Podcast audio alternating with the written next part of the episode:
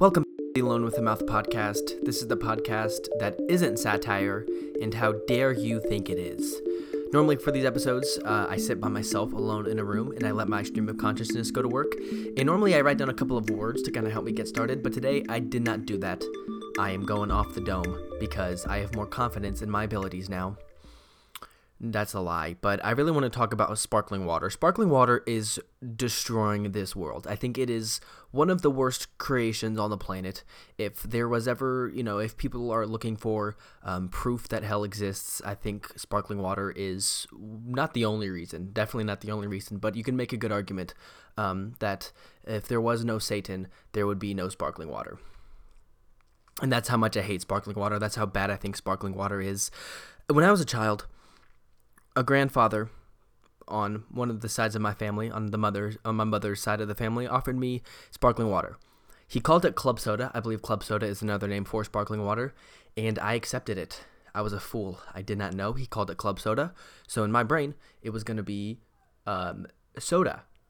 It was going to taste good in my brain. And so I took a sip, and it was the most bitter, uh, disgusting, atrocious thing in the world, and it was awful it it it scarred me for life. It altered my brain chemistry in a way that I no longer trust any canned drinks because what if it's sparkling water? Every time I take a sip of root beer from a can, I just think back to that day, age 7, when I drank sparkling water. Do you realize how much stuff I remember from the age of 7? I don't remember anything from the age of 7 except for when I drank sparkling water. That's how much this has scarred me. There are some people who like sparkling water and I think those people are evil. Some would argue that those people are demons. I wouldn't go to that extent. I think that's a little too far. Um, I would call them evil. I think there needs to be um, something inherently wrong with you, something in, in, in inherently evil, despicable within your soul, um, within your taste buds to make you like sparkling water. So, um, but yeah, in their defense, I do think calling them a demon is, is going too far for those who do that. Um, but sparkling water is one of those things that some people say, those who like sparkling water, they defend it by saying, oh, it's just a unique taste, right? They drink their little LaCroix, their little bubblies, and they're like, oh, it's just a unique taste you don't understand. No, I understand what it tastes like. Okay? And there's other drinks that I don't think taste good, like black coffee. Black coffee, I think, is gross, but I get it. I get it. I really do. There's actually a research study that came out that my sister shared with me that people who drink black uh, coffee are more likely to be sociopaths, psychopaths. If people who drink black coffee are more likely to be psychopaths, I think people who drink sparkling water are more likely to commit genocide. And that's what I believe. Um, if you like sparkling water, justify yourself. Try to. I'd like to see your reasons. Oh, it tastes good. It's like soda, but without the calories. It's not like drink diet soda. But it's like bad. But diet soda is bad for you. Well, sparkling water is bad for your taste buds and it's bad for your personality. And I'm really hitting hard on this whole sparkling water thing. But that's how much I hate it. I hate sparkling water. I hate it with a passion. And I'm gonna move on now because I think I've I think you guys get the point. I am trying to be more thankful as a human being. There are a lot of good things going on in my life, and I think one of those things that I've really appreciated is the fact that I'm not chapstick. I think of all the inanimate objects out there, I think being chapstick is one of the worst. People in and for for for a number of reasons, right? Th- think of inanimate objects you wouldn't want to be, right? Maybe you think of toilet paper. Okay, but like toilet paper is like you know you know each individual ply is like its own little unit right? So if you're if you're a ply toilet paper sure you gotta you know you gotta get used but you're only gonna be used once and then you're flushed down the toilet and your life is over right? And, and for weeks or months you can just kind of sit in a target and hang out right? So like sure being toilet paper isn't great but it's kind of like a one and done scenario not awful.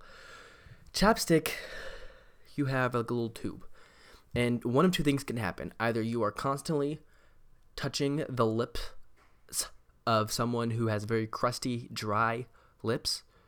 That's gross. Think of the germs that you are contaminated with, right? So, on a daily basis, maybe multiple times a day, you are touching someone's dry lips, and that sounds awful. However, what happens to most chapstick containers? I'm convinced that most people don't actually use up all their chapstick, but they actually end up losing it at some point. And so, your two options as a chapstick bottle after you get purchased, right? Are you either slowly die by touching someone's dry, crusty lips, or you get lost forever and you die alone. And I don't know if you would like die as an inanimate object as a chapstick, but you'd probably get like moldy and stuff, right? I does chapstick get moldy? I I I I assume it does. I bet it does because maybe like if I took like half used chapstick, it's like has all my little germs on it, and just like set it in a scientific lab, I think over the course of years it would generate mold. But those are your only two options as chapstick. Um, no one uses chapstick. Like even for Vaseline, like you could be used to like put over wounds and stuff. Like people use it for like other help. Like you can be a little more helpful as Vaseline. Whereas chapstick, it's like you're just helping someone's crusty lips. You're not providing that much value. Um, and you're not providing a lot of value for the pain and torture that your life is going to be spent in.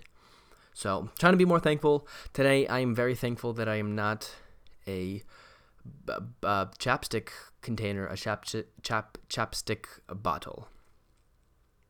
What are some other reasons I can be thankful for, or what are some other inanimate objects I would not want to be? I think, I think I wouldn't want to be. I, I think if I was a mug, I think being a mug might be one of the most useless jobs ever because for the most part people have too many mugs and they end up not using like any of them. I know that's the case for me so i feel like if i was a mug that'd be a pretty useless a pretty thankless job. I feel like i wouldn't do much if i was a mug because most mugs don't end up doing anything. Being deodorant oh i think you make an argument actually that deodorant being deodorant might be worse than being chapstick. I think that is an argument that could be made because although although deodorant you're less likely to be lost in the void i think most people do use like uh, i think most people don't lose I think I think the ratio of people losing their chapstick bottles is like I think more people lose their chapstick bottles on average than they lose their little deodorant containers. I have my deodorant right next to me. That's why I was inspired. But but but even then, deodorant is touching someone's like sweaty pits. Would you rather be in? Would you rather touch someone's sweaty pits or their dry, um, lifeless lips? That's the question of the day. Um, so ponder that. Think about that. I think like that's something Socrates always wanted to know and I don't think he was ever ever able to answer that. So you probably won't be able to because you're dumb. But that was that was mean. That was mean. I'm sorry. Sometimes I insult my audience for no reason when you guys do not deserve that. We're now getting to the point in the podcast where I'm like, well, it'd be great if I could get this thing to 10 minutes, but I'm probably not going to be able to do that because I didn't write anything down. And that, um, because I was confident in my abilities, and I'm no longer confident. Uh, my brain is slipping, my confidence is fading, and I don't know who I am anymore. I need to get some more dirt for my aloe plant that I talked about a couple episodes ago because it's it's it's still in like the little plant um in the little like pot that came from Home Depot with like the little plastic pot and I have a it's sitting in a bigger pot but I don't have enough dirt to put it in the bigger pot and I might just go dig some up at some points but for now it's just gonna sit there. I guess I'm not really in a rush. Um, the final thing before we just end this thing, I think this thing got. I think we were off to a really strong start. I think we're ending kind of poorly.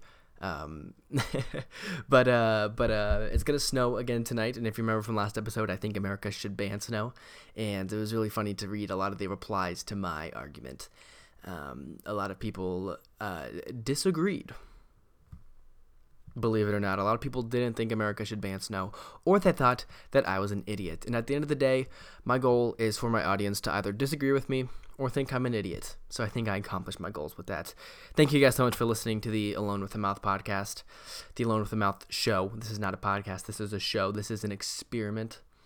This is an experiment and an experience. Um, if you're listening, uh, thank you for listening on Spotify, iTunes, whatever. You can find me wherever. Um, also, find me on YouTube.